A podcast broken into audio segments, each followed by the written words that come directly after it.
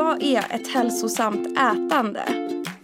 Finns det några bra dieter? Och varför har maten blivit elefanten i rummet?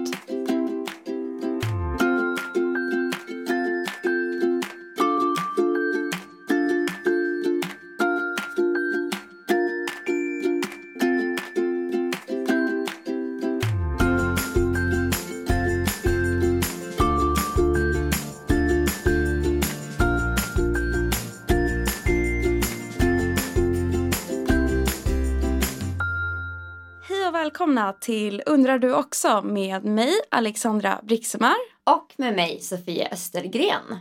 Hur är det med dig då? Hej, det är bra med mig idag. Gud vad bra, du ser jättepeppad ut. Ja men jag, idag är jag verkligen peppad trots Gud, att jag typ sov fyra timmar. Ja, Ja. gud vad skönt. Nej men för igår, ja men får jag berätta vad som hände igår? Ja men absolut. Som jag berättade för dig innan ändå. Ja, Ja, nej men jag skulle, jag skulle, jag har köpt en kaffebryggare första gången i mitt liv. Och så skulle jag Grattis. flytta, jag skulle flytta eh, kannan med vatten i. Och sen så drog jag den liksom förbi en kontakt, alltså en, vad heter det, ett skarvsladd. uttag. Ja. Ja, så det droppar typ en halv droppe vatten ner i kontaktuttaget. Och allt bara dör. Alltså all el, allting bara släcks ner. Klockan var typ 11 på kvällen. Eh, och ja, så jag hängde typ i proppskåpet hela natten och skulle så här, försöka få igång allting. Och sen så är jag ju inneboende så jag skrev typ ett sms till min hyresvärd som sov i andra eh, delen av lägenheten. Och hon, hon sov ju och jag vågade inte kunna väcka henne typ. Så jag Nej. fick ringa mamma i natt och så fick jag typ så här försökte lösa det och ja. Hur som helst, jag hittade typ en strömbrytare som jag slog av och på och skruva och höll på. Nej men gud. Ja. Så sen kom den tillbaka för jag bara alltså allt i frysen kommer ju typ dö. Mm. Ja. Ja, nej men rädda maten först, det är Mm. viktigast. Men det var verkligen det jag tänkte. Ja. Ja men förlåt, hur mår du? Jag mår bra. Eh, efter det där vet jag inte riktigt vad jag ska kontra med. Ja. Så att eh, jag säger väl bara det. Jag mår, jag mår jättebra. Ja. Eh, nu har jag, jag har ju vilat i typ fem dagar. Mm. Och eh, nej, nu börjar jag känna att Du jag- bara, det är inte min grej. det är inte min grej. Jag måste Nej, komma igång nu. Mm. Ja, vad, idag kommer vi prata om mat. Ja, Vi pratar ganska mycket om mat annars också. du och jag ja. Ja, Men idag kommer vi prata lite extra om mat. Yeah. Och kanske what's up med maten. What is up with the food? Ska du presentera vår gäst Ja, idag? vi har med oss en gäst idag. Och vi har med oss Gisla van der Ster. Välkommen! Tackar, tackar. Välkommen hit. Tack. Yes. Till att börja med, kan inte du bara berätta så här, vem, vem är du? Ja, jag är dietist och har jobbat väldigt, väldigt länge med ätstörningar. Ehm, Jag brukar säga att det är det enda jag kan eh, eftersom ätstörningar är det enda jag har jobbat med.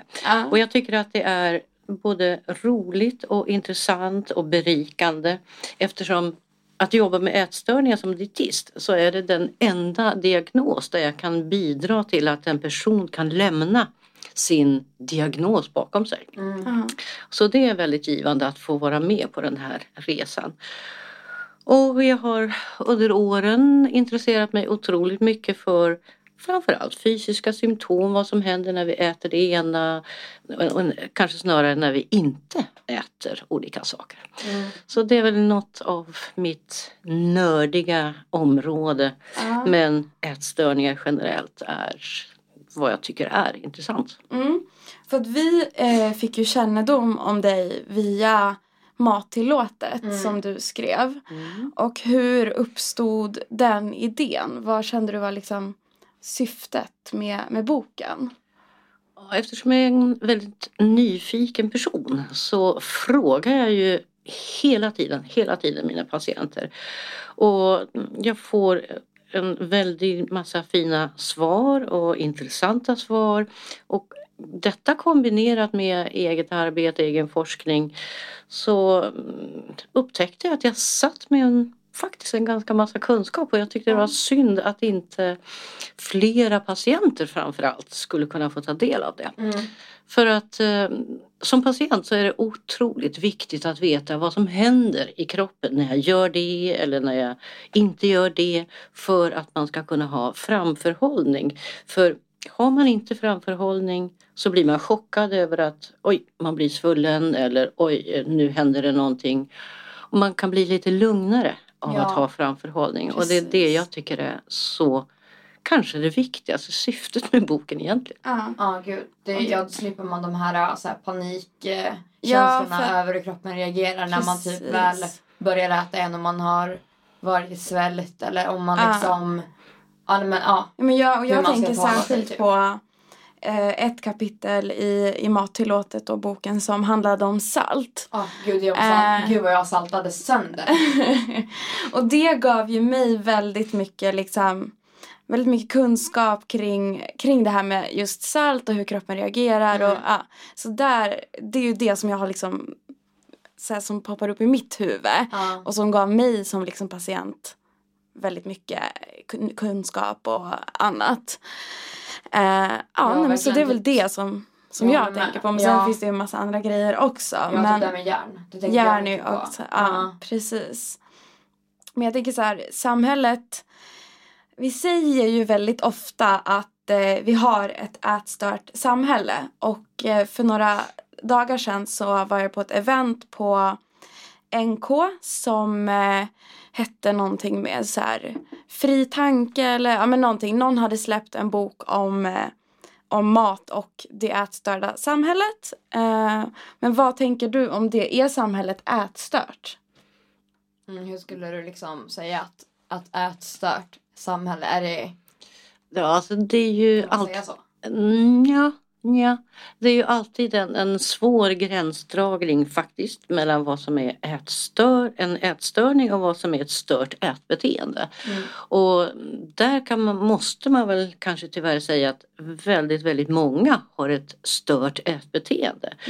Det, där finns en polarisering. Mm. Eh, Den ena halvan Eh, av dem med stört ätbeteende är extremt, extremt fixerade vid eh, dieter, särskilda livsmedel och eh, hyllar och hypar det ena efter det andra. Medan den andra halvan eh, har ett, ett, ett helt annat beteende där man väldigt ofta trots trist och tröst äter. Därför att i båda fallen så handlar det om väldigt starka psykologiska faktorer till varför vi äter. Mm. Och det var ju länge sedan som mat bara fungerade som att bota hunger. Ja.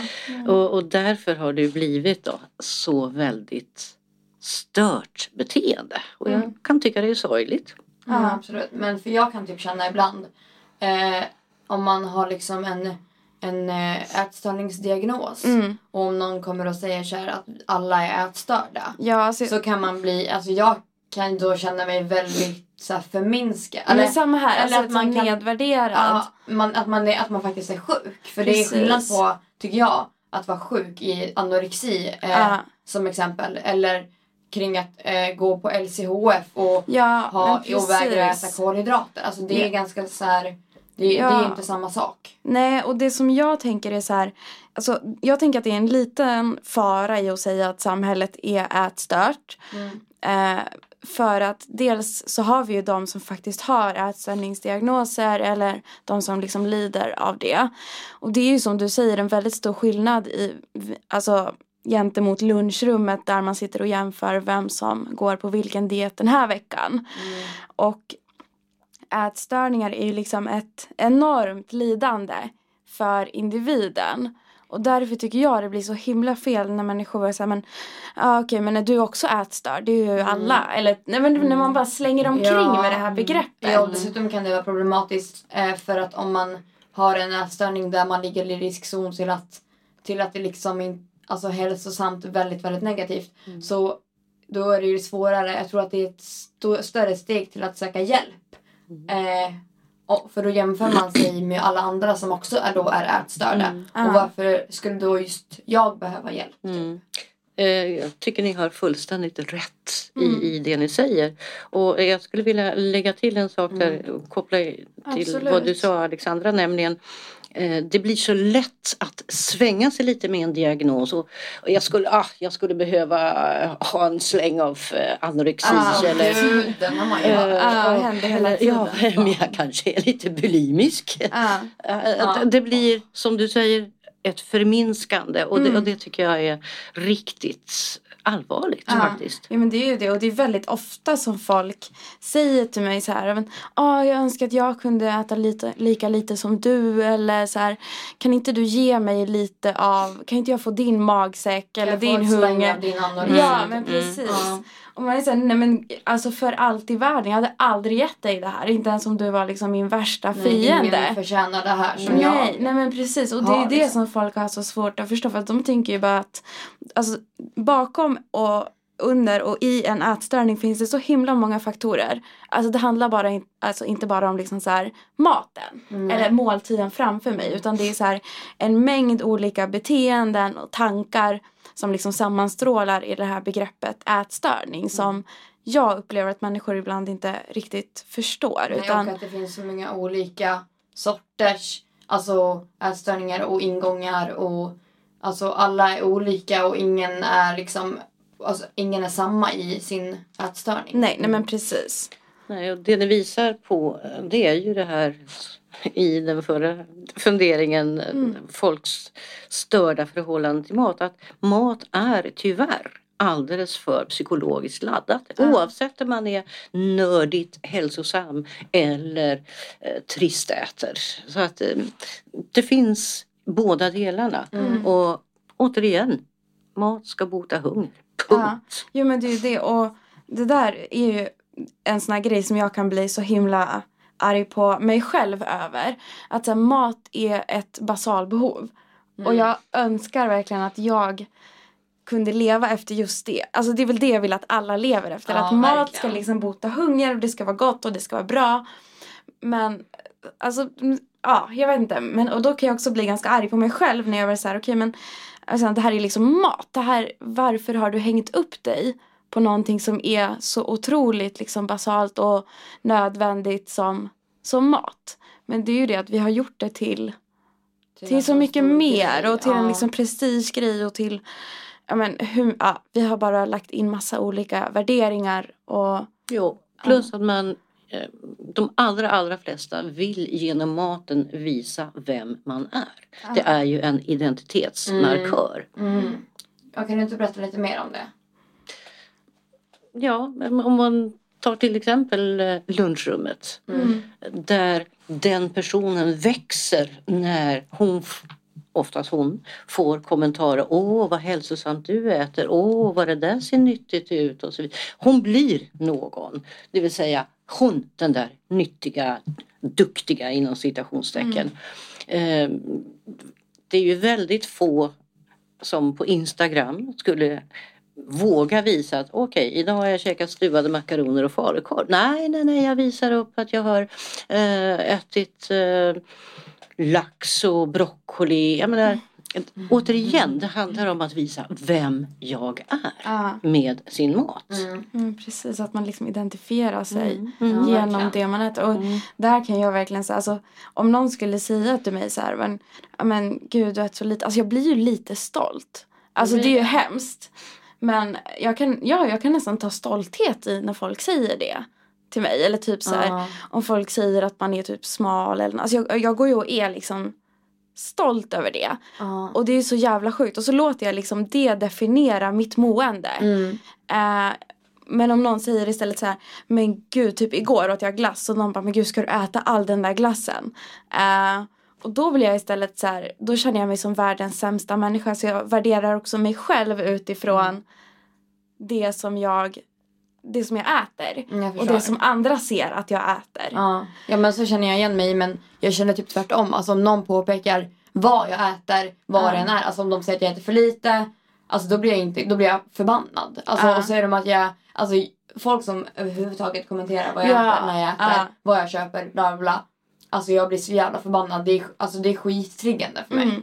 Ja men det, alltså jag, Jag kan inte förhålla mig kring det. Alltså Nej. jag blir så här, jag blir jätteirriterad. ja, nej, men vi har ju en, alltså vi har en tendens att kommentera andra människors mat. Det är ju så Mm. jävla onödigt. Eh, Ja, men och, samtidigt man ska ju kunna ta det. Alltså tycker jag ändå. Alltså så här, eller det, det jag menar är liksom inte att man ska kunna ta, alltså men jag tycker så här en frisk person kan ändå höra så här bara oj det såg gott ut med dina stuvade makaroner. Ja men alltså, jag alltså, det ju, ska man men ju det kunna... klarar ju typ inte ens jag. Då blir jag så här, Okej. Ja men det, det håller jag med om, det ska man kunna ta. Ja. Men det är ju samt, det indikerar ju inte skuld eller skam. Nej. Nej. Nej men precis. Men alltså så här, ett hälsosamt ätande, vad, vad är Vad det? är det? Ja, då skulle jag vilja direkt säga att det är hälsosamt att inte värdera maten, att inte värdera enskilda livsmedel, enskilda näringsämnen. Allt är hälsosamt i den bemärkelsen att vi behöver en mängd olika livsmedel, en mängd olika näringsämnen för att våra kroppar ska kunna fungera. Och det som ju människan har behov av att äta, ja faktiskt så finns det ju representerat i matcirkeln. Det är en jättebra illustration av vad vi människor behöver äta. Och där är det ju så, ja alla tårtbitar är lika stora. Det betyder att alla livsmedel i de olika grupperna är lika viktiga. Sen behöver man ju inte äta lika mycket av, eh, säg, av eh, sallad som av eh, olja, som av bröd, som av fisk etc. Men själva matcirkeln representerar det som är ett hälsosamt ätande. Mm. Och det är hälsosamt eh, som jag sa, att inte värdera maten. För värderar man maten så är det direkt kopplat med ångest. Mm. Och ångest och mat hör inte ihop. Nej. Men jag tänker att vi ska prata lite om, om, om dieter. Vad, vad tänker du kring dieter? Finns det någon, Finns det någon bra... någon bra diet som... Eller hur, hur tänker du kring dieter? Alltså, det beror för det första på vad man menar med bra diet. Då kan man säga så här, ja men alla dieter kan vara bra om man samtidigt tar i beaktande att en diet är någonting som jag vill uppnå någonting med under en kort tid. Mm. Och dieter är väl oftast så eh, att det syftar till viktnedgång. Ja, men då är det ju massvis med sätt som kan se, eh, bidra till viktnedgång utan tvekan. Men sen så finns det ju återigen här psykologiska faktorn. Man tänker, ja ja, det är, det är bara ett par dagar kvar. Sen kan jag återgå till det normala. Men jag tycker egentligen att dieter som sådana är ointressanta. Mm.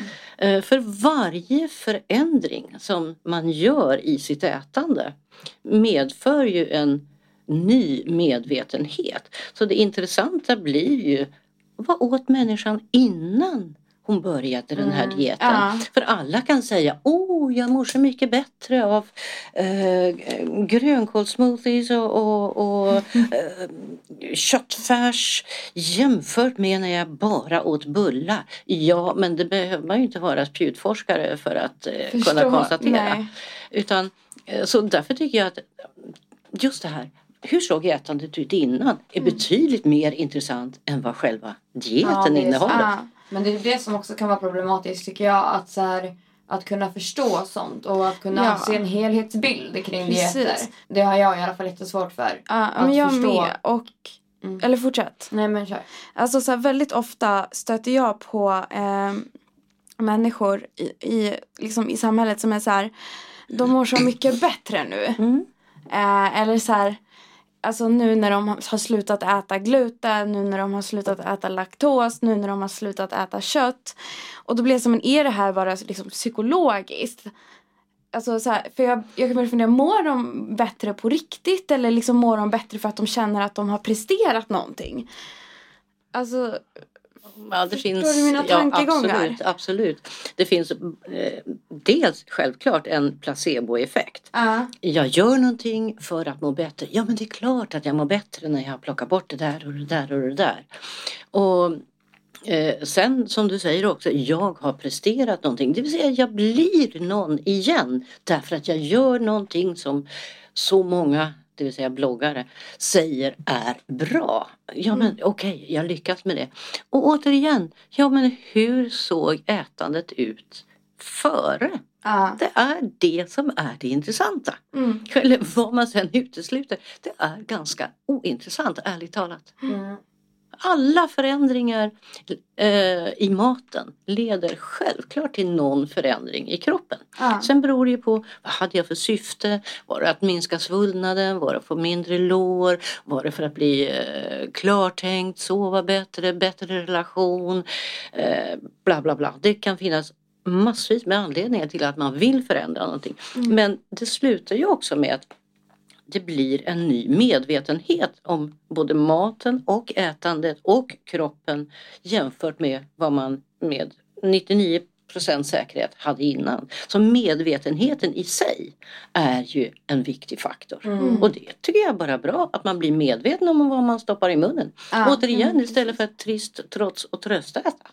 Mm, verkligen. Men jag tänker, eller både jag och Alexandra har ju erfarenheter av eh, olika ätstörningsbehandlingar. Och då har i alla fall jag, så jag vet inte om du har gjort det, men jag tror det, eh, stött på eh, begreppet med onyttig och nyttig mat som också används överallt. Men just i en alltså, sån behandling så är det väldigt så här betonande att det inte finns onyttiga versus nyttiga livsmedel. Nej men precis, alltså lära sig äta allt. Ja, att allting kan, alltså, ska ingå i en kost. Vad, vad tänker du kring begreppet onyttiga och nyttiga livsmedel? Ja, återigen så beror det på. Men jag menar, allting kan ju bli onyttigt i den bemärkelsen att man kan snöa in på det och bara äta det. Ja, Ja, då blir det ju precis. onyttigt i slutändan därför att då kan du få en massa brister för att du inte har ätit det andra. Mm. Sen kan man ju säga att eh, onyttiga livsmedel kan ju vara det som du kanske gillar eller behöver just nu för stunden och fyller på med. Men det leder ju till eh, att du inte orkar annat. Mm. Så att jag skulle nog vilja säga att nej, jag skulle inte vilja göra det så enkelt Mm. för mig som att säga att det finns nyttiga och onyttiga livsmedel. Jag menar vatten, ja men visst det är livsnödvändigt. Ja. Men för mycket vatten kan ju leda till vattenförgiftning. Torsk kan vara bra men lever du bara på torsk, ja men då kan du ju få en massa brister i alla fall. Ja. Så att det beror helt på hur man sätter in det här, de här orden, nyttiga, onyttiga livsmedel. I vilket sammanhang och vad vill man uppnå? Ja, Mm. verkligen. Inte bara att göra det för enkelt för sig. Mm. Nej, nej men precis. Ja, för det tycker jag verkligen kan vara irriterande. Alltså, så Ja, här, alltså att, att man benämner eh, grönkål som nyttigt och en bulle som onyttig. ja, Men det beror ju precis. helt på vad man äter runt om det och i vilket sammanhang och vad man ska göra och vad man har gjort och så vidare. Alltså det är Mm. hela helhetsbilden. Mm. Ja men precis och det är så här, ja det är, alltså jag tänker i alla fall så att ja, men det är bra att äta, visst det är, en sallad kan vara bra att äta ibland men man kan också bra att äta en pizza ibland. Mm. Alltså att det är egentligen inte, vi har ju delat upp det tycker jag i onyttigt och onyttigt utifrån antingen hur många kalorier det innehåller eller hur, hur trendigt det är och sen också liksom antalet gram fett och kolhydrater och protein. Ja. Alltså så. Så har ju vi delat upp dem i Vi vill vad som är det nyttigt. på vitt, liksom. Ja, versus onyttigt. Eller svart eller vitt. Ja, kanske svart snarare. eller vitt. Precis. Man svart eller vitt? Mm. Ja, precis. Jag brukar säga svart på vitt. Ja, men då har du lärt dig något nytt idag. Svart eller vitt säger man. Men alltså så här, det, nu vet jag inte om jag... Jag fanns ju inte innan det här, men varför, alltså varför uppstod dietsamhället? När kom det ens? Vet du det? Någonting om historien? Ja, Alltså, dieter har väl funnits av olika skäl ända sedan eh, mänsklighetens begynnelse skulle jag nog kunna tänka mig. Eh, men eh, det kom ju riktigt på modet under början av, eller runt 1920-talet och sen lite olika varianter under det århundradet. Men eh, varför det, det ökar och varför det blir mer och mer intressant det tror jag ju har att göra med att eh, människor behöver någonting att tro på. Tror man inte på Gud så tror man på dieten. Punkt. Ja, jag fattar verkligen. Det var Det är som bra. att så här, äh, maten har blivit vår... Alltså vi har, vi har läm- Men jag läste fan om det. I typ Ja. en artikel för inte alls länge sedan. Att svenskar och vi som så här... Vi, eller ja, de flesta är ju ateister. Ja, vi är artister. Ja, men då för att man liksom behöver någonting Mm. i, som är tro och som är liksom Vägledning. Ja, vägledning som är Regler. lite, regler förhålla sig till. Mm. Så har man då valt maten. Mm. Ja, Men Man det är, så jag enk- det här är så länge sedan. enkelt också att välja maten. Ja. Alltså Ja. den är ju där. Mm. Man går inte i gudstjänster längre. Nej, men man träffar kompisarna och går ut på en jogging, åker ut på en joggingrunda Ja. samtidigt. Ja, men det är ju en form av gemenskap som man också söker. Man söker sig hela tiden till likasinnade, Mm. det vill säga de som tror på samma bibel. Precis. Okej, men vilken Gud men det här är ju ett jättesmart, per, alltså Vadå? nej men jag fick en värsta insikt nu när vi pratar om det här. Med mat som liksom vägledning och Mm. Vår nya religion. Ja men precis. Och det gör ju också att det blir så mycket mer komplext. Mm. Än om vi bara tänker så här, vad är nyttigt, onyttigt, vad är en diet? Alltså så. Mm. För att då sätter vi ju maten i ett mycket större sammanhang. Håller helt med. Gud, nu fick Mm. jag, det var bara en uppenbarelse. Apropå det bibliska. ja, nej men alltså så här. Men vad är liksom, alltså hur tänker du att vi, var är vi om liksom 10-20 år? önskar att jag visste det. Ja. Eh, Det enda jag kan göra det är att hoppas att eh, maten blir lite mera av en eh, av en produkt som som kanske eh, handlar mera om ett hållbart samhälle. Att vi kanske mera går lite grann back to basic. Att, att eh, det finns, jag hoppas att det kommer att finnas en större närhet i det här från jord till bord. Mm. Att eh, människor börjar ännu mycket mer än idag. För det är bara en liten klick som intresserar sig för eh, var jag kan köpa eh, närproducerade livsmedel och så vidare. Jag hoppas att den här gruppen fortsätter att växa och att Mm. framför allt att eh, det genom politiska beslut gör det lättare att upphandla till skolor, eh, äldreomsorg, sjukhus, livsmedel som inte bara är det billigaste, inte bara den billigaste kycklingen från eh, Danmark till exempel utan att, ja, att även det blir ett starkt politiskt hänsynstagande till att alla behöver korta avståndet, som jag sa, från jord till bord. Mm.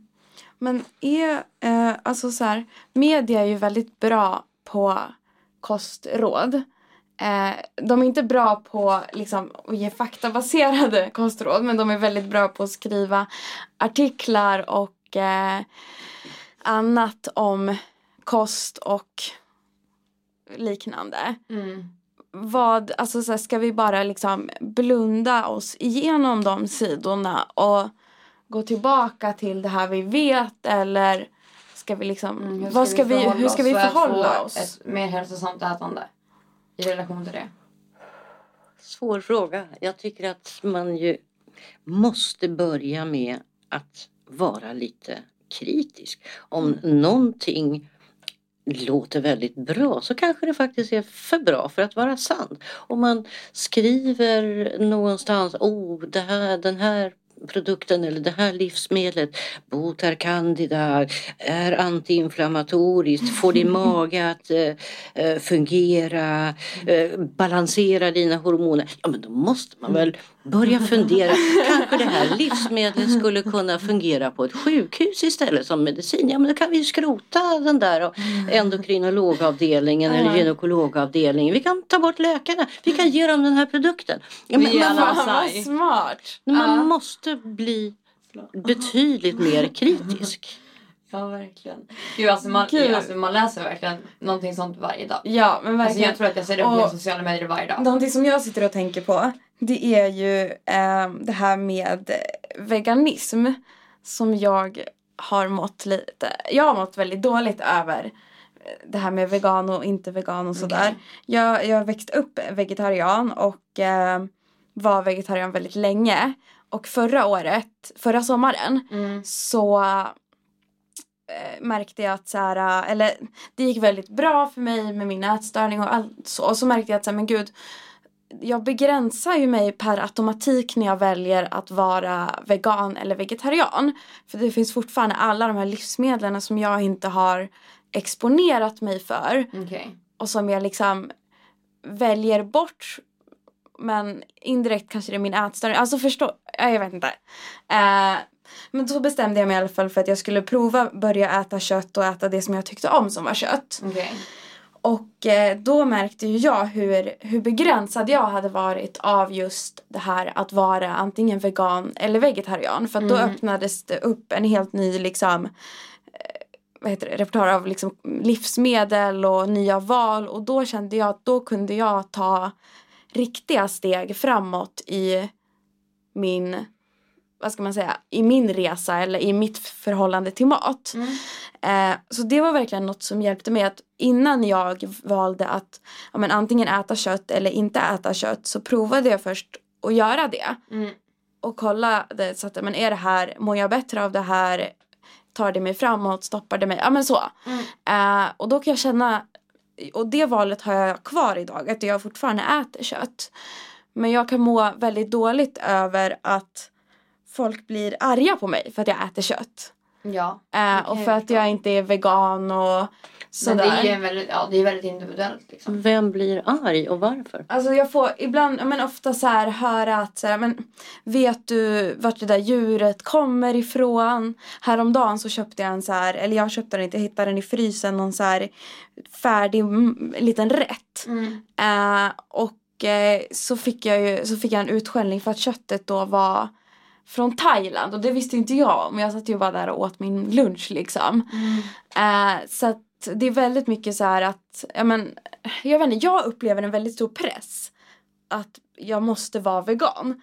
Fast jag vet att det kommer göra mig sjuk. Så att var och varannan vecka så tänker jag så okej nu ska jag bli vegan och så köper jag hem alla jävla pulver och hela, du vet, grejen.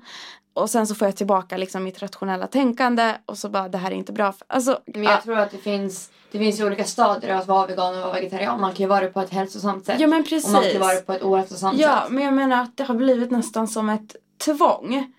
Att så här, att någon behöver vara, det är, att det är dåligt att äta kött. Och att man liksom betraktas som sämre för att man äter kött. Så tycker jag att det är. Mm, okej. Eh, eller så, ja, jag vet inte, så upplever jag det. Men hur tänker ni i den här liksom vegan-vegetarian-debatten?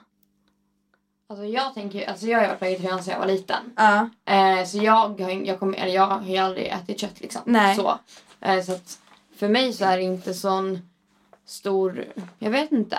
Jag, jag, alltså jag tänker lite så här, ah, men om folk äter kött för de gör det men jag vill inte göra det för ett, jag tycker inte att det är gott. Ja. Två, jag tycker att för mig känns det bättre och ja, jag vill inte göra det för alltså, miljöskäl och andra skäl. Och jag klarar mig utan det liksom. Jag, Mm. det, för mig var det aldrig någon ingång i att jag blev sjuk. Mm. Nej. Alltså så, så att för mig är det liksom Mm. inte, det har inte att göra med, alltså att jag inte äter kött har inte att göra med att, om jag har anorexi eller inte. Nej. Nej men jag fattar. Eh, men jag vet ju samtidigt, jag ser ju folk som väljer vegansk kost som är sjuka. Men jag ser också folk som väljer vegansk kost som är extremt hälsosamma. Och som, alltså som lever ett liv där de mår bra. Mm. Och där de liksom har kosten som en naturlig grej i livet. Liksom, jag har jättemånga vegetariska vänner som mår skitbra. Vegetariska vänner. Ja men vad fan. Ja. Så att så här, jag vet inte, jag tycker att det är en jättesvår fråga. För jag Mm. tror att det är väldigt individuellt och vad man behöver har nog väldigt mycket, och hur man förhåller sig har nog väldigt stor betydelse i den frågan. Det är så jag känner och tänker. Mm. Vad lägger du i begreppet hälsosamma veganer eller hälsosamma Ja, vegetarianer? det är om man liksom äter, om man, alltså om man, jag tycker det är skillnad på att välja bort livsmedel och på att välja livsmedel. Mm. Förstår du vad jag menar? Absolut. Att så här, eh, jag är vegan och då väljer jag bort eh, jag väljer bort det, jag väljer bort de där produkterna, jag väljer bort det. För då, då äter jag inte det. Istället, alltså så vet jag att många är. Mm. Och så själv, jag har också varit så. Mm. Eh, faktiskt. Eh, men jag inte, försöker inte vara så längre. Eh, och, men jag har samtidigt så här vänner som så här, åh det här kan jag äta och jag kan göra det här. Och gud det här är- kan man ersätta det med. Och det Mm. här. Och ser liksom det som en helt liksom naturlig grej och där man istället kämpar för att uppnå en kost som liksom motsvarar det på ett sätt som kroppen behöver. Mm. Ni båda illustrerar ju med all önskvärd tydlighet att valet av mat, valet av livsmedel på min tallrik är en social identitetsmarkör. Mm. För den som väljer att vara vegan vill visa för andra, oh jag tänker på miljön, oh jag tänker på djuren och nåde dig som inte gör det och så vidare. Man ser ner på andra. Det blir ett sätt att betrakta tillvaron väldigt mycket ovanifrån och tycka att de där, mm, de är inte så fullvärdiga människor i princip. Men precis. Och jag... eh, alltså jag säger ju gud, ibland inte ens att jag äter kött. Jag, om någon frågar sig du är vegetarian då kan jag säga så här, men jag äter mycket vegetariskt. Alltså bara för att försvara mig själv. För att jag inte vill ha någon så här kritik. Eh, och alltså jag vet inte, för mig är, är typ det sunda eller det bästa är att så här, man väljer själv. Alltså så här, jag äter inte kött varje dag, jag äter kött när jag är sugen på det. Men ibland väljer jag vegetariskt, ibland väljer jag närproducerat. Alltså förstår du? Det här att Ja, Jag gör så det- värdering i det Just tror jag är bra. Precis. Just alltså, det. Jag Ja. gör det som jag vill göra. Om jag vill äta vegetariskt, om jag vill ha halloumi istället för Ja. eh, en köttbit idag, då tar jag det. Vad råkar det bli den här uh, vegetariska köttbullen fine? Alltså, Ja, vad är eller så här. men det är det här slaviska som jag mår dåligt över. Och det var också den frågan som jag fick flest av till dig. Att så här, äh, men hur, hur ställer sig liksom en dietist till det här med antingen att de som, eh, att alla går och blir veganer eller att vissa säger att man kan äta allt. Alltså den här, det här ja, återigen det svartvita tänket att antingen är du hardcore vegan eller så är du lost där någonstans och kan äta allt. Så Ja, det var den frågan som folk tog upp mest. Ja. Ja. Eh, Alltså, ska man vara vegan eller någonting annat, det spelar ingen roll, men nu råkar vi prata om veganer, så gäller det ju alltid att vara otroligt påläst om vad kroppen behöver. Precis. Hur vet man som vegan att jag faktiskt får i mig och kan tillgodogöra mig tillräckligt mycket järn, tillräckligt mycket proteiner? Hur eh, kan jag försäkra mig om att jag får i mig till exempel vitamin B12? Alltså det funkar inte att tänka, ja men jag äter eh, syrade grönsaker. Ja men vi pratar tyvärr om mängder runt två kilo per dag. Men man måste vara kunnig. Man måste framför allt vara oerhört medveten om vad jag missar. Också Ja. typ att våga äta kanske alltså mer. Våga alltså kunna vara öppen för att äta liksom vad hur ska jag förklara? Alltså Eh. så här, du kan vara vegetarian Mm. och fortfarande äta i stort sett precis samma sak som en köttätare äter minus köttet. Mm. Och då får du ju i dig liksom, alltså så här, jag tror det handlar om att det finns en övertygelse om att veganer och vegetarianer är nyttigare Mm. än köttätare. Jag tror Mm. att det är en generell betraktande känsla. Det Ja. behöver inte vara så men jag tror att det är väldigt så här, man tänker typ så. Ja Mm. precis, så att jag, man känner sig onyttigare som människa generellt för att man äter kött. Ja, och, återigen, social identitetsmarkör. Men, men eh, jag undrar också, vad lägger man i betydelsen? En onyttigare människa? Jag menar, en, en som är vegetarian kan ju faktiskt eh, vara extremt onyttig. Ja, Da- är onyttig i den bemärkelsen att man kanske inte alls äter eh, några ersättningsprodukter. Okej, jag plockar bort kött, jag plockar bort fisk, jag plockar bort ägg. Ja, men man kanske inte ersätter det med likvärdiga produkter Mm. och då är man i min värld mm. onyttig Ja, per ja, definition. För man får inte det kroppen behöver Nej. och mår därför Och då Nej. kanske vi behöver liksom. liksom se, se bortom det här liksom sociala och gå tillbaka till mer vad är, vad är liksom faktan. Mm. Och att det kanske inte spelar så jävla stor roll om du är vegetarian eller liksom äter kött. Bara du gör det på Ja, liksom och ett sunt slut- sätt som handlar om dig. Exakt. Och att man inte, alltså in, inte identifierar andra Nej, utifrån exakt. det beslutet. För att till exempel mitt köttbeslut då. Det har ju jag mått jättebra över. Ja, exakt. Eh, och det har verkligen varit en, ett skitbra beslut. Eh, även om de flesta andra väljer vägen tvärtom. Nej, men, jag, jag, precis, men precis som du, det för dig var ju jättebra. Ja. Alltså, jag har ju eh, sett andra som liksom har ja, men, mått bättre och blivit friskare till och med av att välja bort kött, alltså välja bort det. Mm. Medan vissa kanske behöver välja till det. Jag tror att det än en gång är individuellt. Och, Ja, kan, förlåt jag avbryter där men jag tänker också att återigen det beror ju på hur åt man Ja. innan. Mm. ja men exakt. Det är, därför det som, det är där klon, äh, skon klämmer. Mm. Ja, Ja, men också så det beror, ja men hur som helst, jag tycker bara att vi, vi måste sluta med att se ner på sånt. Alltså, Nej, och på varandra jag- för, eh, nej men för jag kan känna som, eller du har ju upplevt att folk har sett ner på att du har valt det. Men Mm. att jag kan ju tala som vegetarian, att jag har ju fått argumentera för det för så många köttätare. Jag har exempelvis jobbat på gym Mm. och där äter ju alla en köttbit och sallad. Eller Mm. nu är det bara så där jag jobbade. Eh, många gånger. Att det var det som man åt mycket protein och det skulle gärna vara från kött, kyckling eller fisk. Mm. Eh, och sen så åt man gärna sallad till det. Och då är jag kanske mer en person som går hem och äter pasta liksom. Eh, och, då, och mycket ris och jag älskar potatis. Alltså typ så. Mm. Och då blev jag, alltså inte så här. Nej men då tänker jag ju att det blir fel. Eller Jag, alltså jag tror att ingen av oss mår särskilt bra av och i den här liksom, diskussionen. nej. Oavsett vilken väg vi har valt så tror jag att vi mår dåligt över det på något sätt. Mm. Alltså antingen i ett lunchrum, antingen får vi ångest själva, antingen, alltså så. Jag tror att det har blivit eh, en sån grej att vi oavsett vilken väg vi tar så kommer vi känna att det är fel eller att det är Ja. liksom otillräckligt. Exakt. Därför att det finns alldeles för mycket, för många värderingar kring Ja. mat. Och det är det vi borde upphöra med. Mm. Ja. Punkt. Men har du någon så här tanke kring hur, hur kan vi liksom jobba med det som Mm. samhälle?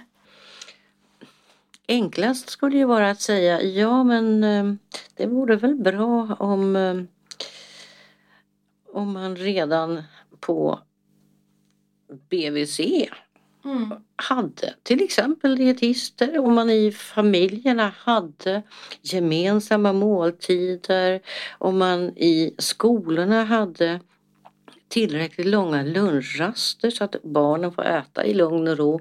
Så att, eh, att det här med mat och ätande kommer naturligt och kommer naturligt i gemenskap. Och att man Mm. redan på BVC, för då är eh, människor väldigt mottagliga Mm. för att oj, ja men vi måste göra rätt, nu har vi ett barn, nu måste vi göra rätt. Och Precis. det är helt, helt korrekt. Ja. Men, och, man är aldrig så motiverad som just då.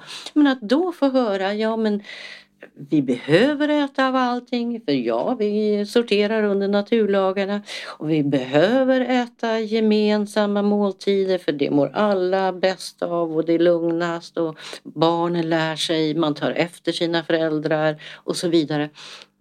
Ja, det är så som jag tror att vi kan arbeta med det. Det vill säga Mm. inte, be, inte behandla symptomen Nej. utan gå på orsakerna istället. Mm. Men föra in mat, ätande som det mest naturliga som det ju faktiskt är Ja. i en människas liv.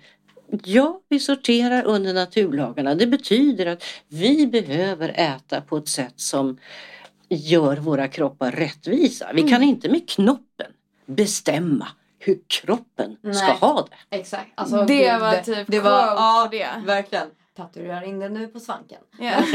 Nej men, nej, men Ja. eh, jag måste säga, eh, jag såg en, eh, vad fan var det? Det var typ en dokumentär på SVT. Den, om du har sett den, eller om du har sett den. Ja, men jag skrev till dig tror jag, i alla fall. Den hette typ bästa dieten, eller Mm. värsta di- Har du sett den? Mm. Det handlar ju om par som Mm. får varsin diet. Då är det typ LCHF, vegankosten, eh, 5.2-dieten Mm. och det var en till. Jo, det var, jo, eh, eh, vad heter det? Eh, Livsmedelsverket. Mm. Och det var så himla spännande just när man tänker på helhetstänket. För då gör de den här dieten i någon, det var någon månad eller var två, tre? Ja, en månad. En Mm. månad var det. Och sen kollade de liksom alla värden och Mm. hur alla hade mått. Och allas resultat. Alltså två personer som hade gått på samma diet kunde göra helt olika Mm. resultat. Exempelvis en på Livsmedelsverkets diet så var det, eller diet, jag vet inte om man ska kalla det diet. Riktlinjer. Man, riktlinjer. Så var det liksom ett par som, alltså de hade ju bara ätit skräpmat. Alltså de hade ju levt på McDonalds, de, deras barn hade ätit Nutella till frukost. Alltså då menar jag sån mat i skräpmat bemärkelse som inte innehåller tillräckligt mycket vitaminer och mineraler, OSV. Eh, och då var det ju att resultatet på dem var att han hade liksom eh, em, då det var ett eh, heterosexuellt par med två barn. Eh, och då hade han, fan var det? Jag kommer inte ihåg vad som hände med han. Men det som var spännande för mig att höra var att hon hade, hon var den enda som hade gått upp i vikt. Mm. Men hon hade liksom, de tränade jättemycket båda två också, jag vill lägga till det. Mm. Eh, hon hade by- byggt muskelmassa. Mm. Och hon hade, alltså hon hade omvandlat eh, kroppsfett till muskelmassa. Ah. Blivit starkare, fått bättre värden, mått bättre eh, på alla sätt. Mm. Och sen så var liksom eh, var det typ exempel om man jämför dem med någon som hade gått LCHF. De hade ju gått ner mycket i vikt liksom. Mm. Men deras värden på typ så här, det var kanske om det, vad är det, en blodfett Mm. någonting som inte hade blivit bättre utan det blir sämre för att man äter mera eh, rött kött. Ja, Eller mera, vad- mycket Mera mättat fett. fett. Mest, ja, det är det där. Ja, Mm. Ja. Eh, och då var det att, men de hade ändå gått ner i vikt. Mm. Jo. Eh, Men men vad är det då som är det hälsosamma i, i, i liksom de två olika resultaten? Tänkte jag då.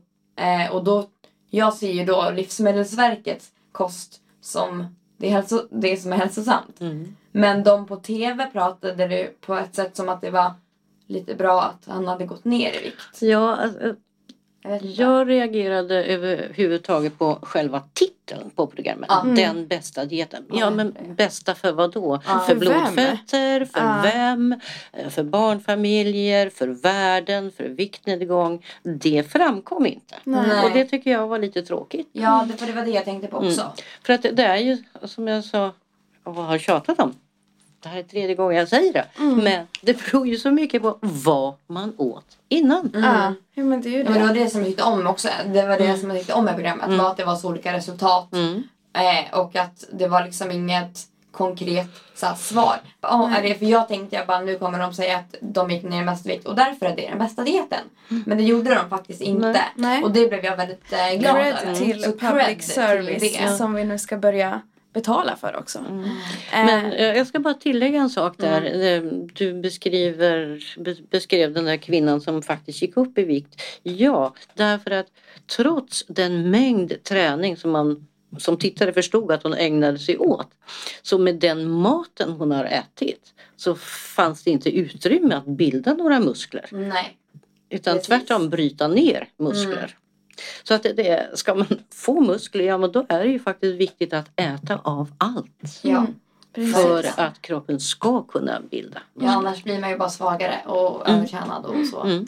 Men vi ska börja runda av snart. Men jag har, jag har två grejer jag har, som jag har. Mm. Och det ena är just Livsmedelsverket. Mm. Är det en bra guideline?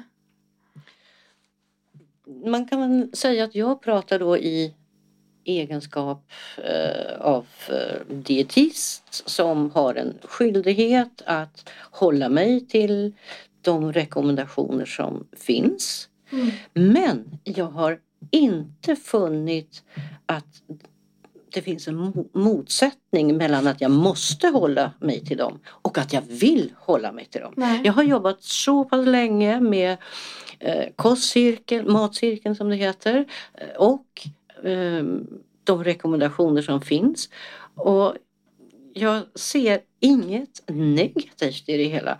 Eh, man rekommenderar att äta av allt. Det finns Mm. ingenting som man förbjuder. Nej. Utan det, det är ju, om man tänker kostcirkeln igen, matcirkeln, så handlar det om att äta det är bra att äta lite av mycket istället för mycket av lite. Mm. Typ keso eller kvarg och grönsaker. Det är tillbehör till en måltid. Ja. Men eh, det är bra tycker jag med de rekommendationer vi har just för att de förespråkar vi behöver äta av allt, vi ska äta av allt, vi ska inte utesluta eh, och så vidare. Naturligtvis är det svårt att bli trodd när jag som dietist säger att ja, men du behöver äta mer eh, eller mer av det eller mer av det och jag får till svar ja, men alla andra säger ju tvärtom varför ska jag tro på dig? uh, ja men det beror ju på vilka de här alla andra är. Det handlar ju om uh, många gånger uh, bloggare, självutnämnda experter som påstår en det ena en det andra och hajpar eh, otroliga mängder livsmedel. Så att jag, jag tycker ju att de är en bra riktlinje att hålla sig till. Och har man kostcirkeln framför ögonen så är det ju en jättebra illustration Mm. Till Mm. vad vi har ätit under 5-10 tusen år och vad vi faktiskt fortsatt behöver äta eftersom våra gener inte har ändrats nämnvärt mycket på de här 10 tusen åren. Jag kan ju ibland tycka att så här, vi som, eller de som har gått igenom en, till exempel en ätstörningsbehandling och blivit friska. Eh, och det här har jag ju också känt när jag har varit i, i bra perioder och sådär. Mm. Att då har man nästan känt sig mycket mer sund och frisk än resten av samhället. Ja. För att man har Gud. fått en sån enorm medvetenhet för mat Ja. och för kost och för just det här. Alltså man hoppar inte på de här skitgrejerna utan man liksom man har, man har typ lärt sig och man har fått en bra distans och relation till mat. ja, verkligen. Och det är ju så sjukt att det ska krävas typ en ätstörning och sen en behandling och att man blir frisk innan man fattar det. Men ja, det är lite Ja, så. men alltså, när jag var i behandling jag var ju aldrig så arg på alla andra runt omkring mig som åt. Och, och pratade om mat generellt. Alltså jag var aldrig så eh, alltså, mottaglig. Jag var aldrig så... Jag hade varit så liksom... Ja men jag blev arg på små kommentarer. Alltså som kanske inte ens var riktat till... Alltså så här, som kanske man, en generell person skulle bara okej, alltså inte bry sig. Men man var ju så förbannad. Mm. För att så här, man får ju när man, när man går i behandling så får man ett papper på så här måltidsförslag. Ja. Och då kunde vara- då var det så här, ah, men ett glas O'boy och tre mackor. Eller en risig Så frutti roligt, med, eller ja. någon drick yoghurt. Eller så Ja. Sånt som, då, alltså just, i- ja, eh, jag har gått på Balettakademin i tre år. Eh, och kanske sånt som många i min omgivning, alltså inte alla, men många kanske inte pratade om att de åt liksom. Så, eh, i den branschen. Mm. Eh, eller att så här, eh, ja, Men det eller var ju på det. gym liksom. Det var Ja. inte så att alla mina, de jag jobbar med satt med varsin risifrutti kanske. Men det var ju det jag älskade liksom med och det var så kul bara, när man var i behandling. ja, bara, med bra "Jaha, perioder. Eller det jag älskar med bra perioder. jaha, Att man liksom, bra." nej men att man blir så jävla sund. Och alla Mm. människor omkring man bara, men gud vad håller ni på med? Så det, ja. Och så faller man ju dit ändå. Förhoppningsvis så hittar man in i mål. Ja. Yes. Du eh, hade en till men fråga. Det var egentligen bara att vi ska som sagt börja runda av. Ja. Och det var om du känner att du vill ta upp någonting mer innan vi avslutar. Ja, det skulle jag faktiskt vilja göra. Ja. Mm. skulle vilja eh, slå ett slag för Skalman. Skalman med sin Mat ät och sovklocka. Ja. Skalman fick ju Nobelpriset förra året. Det vill säga man fick ett Nobelpris för det här med biologiska rytmer. Och ja, Aha. vi har ju i våra kroppar väldigt starka rytmer. Det räcker ju med att tänka på sömncykel, menscykel, hormoncykel, temperaturcykel etc. Och vi behöver ju ge våra kroppar mat på regelbundna tider för att vi ska kunna må så bra som möjligt. Gud Gud vad fint. Gud jag blev lite tårögd. Ja, jag med. Jag älskar Skalman. Ja, Bra, fortsätt hylla honom. Ja, Han är jättebra. värd all beundran Gud vad och som fint. vi alla borde ha som idoler. Ja. Alltså på fredag ser vi på Bamse. ja, Kan vi göra det? men Bamse, är Bamse med? Är Skalman med i Bamse? Nej. Skojar du? Ja, det är Du, vet ju vart jag växte upp liksom. Ja, jag i och för sig. Ja. Förlåt, jag har sett alla andra. Jag, Äh, jag kan, yes. Vi ser Bamse. Precis. Vi brukar avsluta varje avsnitt med att vi frågar våran gäst vad... Den här podden heter ju eh, Undrar, du också? Och då vill vi veta vad undrar Undrar du? Om vad? Precis vad som helst. Någonting som du går och funderar på. Ja, naturligtvis funderar jag ju på tusen och en saker. Men på en sån här direkt fråga så skulle jag väl vilja svara så här. Ja, jag undrar om det finns några trattkantareller kvar i skogen idag. Ja, ja men gud vad bra. Åh, gud plocka svamp. Det är jättemysigt. Ja, Mm. fantastiskt bra. Ja, det svar. var bra svar. Yes. Eh, tack så jättemycket för att du har kommit hit och pratat med oss. Jag har fått jättemycket bra insikter och lärdomar och jag hoppas att andra kan ta till sig av det också. alla kan ta till sig och känna att det här känns relevant. Tack för Yes. det, vad kul Tack att vara här. Ja. Ha det så bra det så, så bra. hörs vi nästa vecka. Hej då! Hej då! Hej då!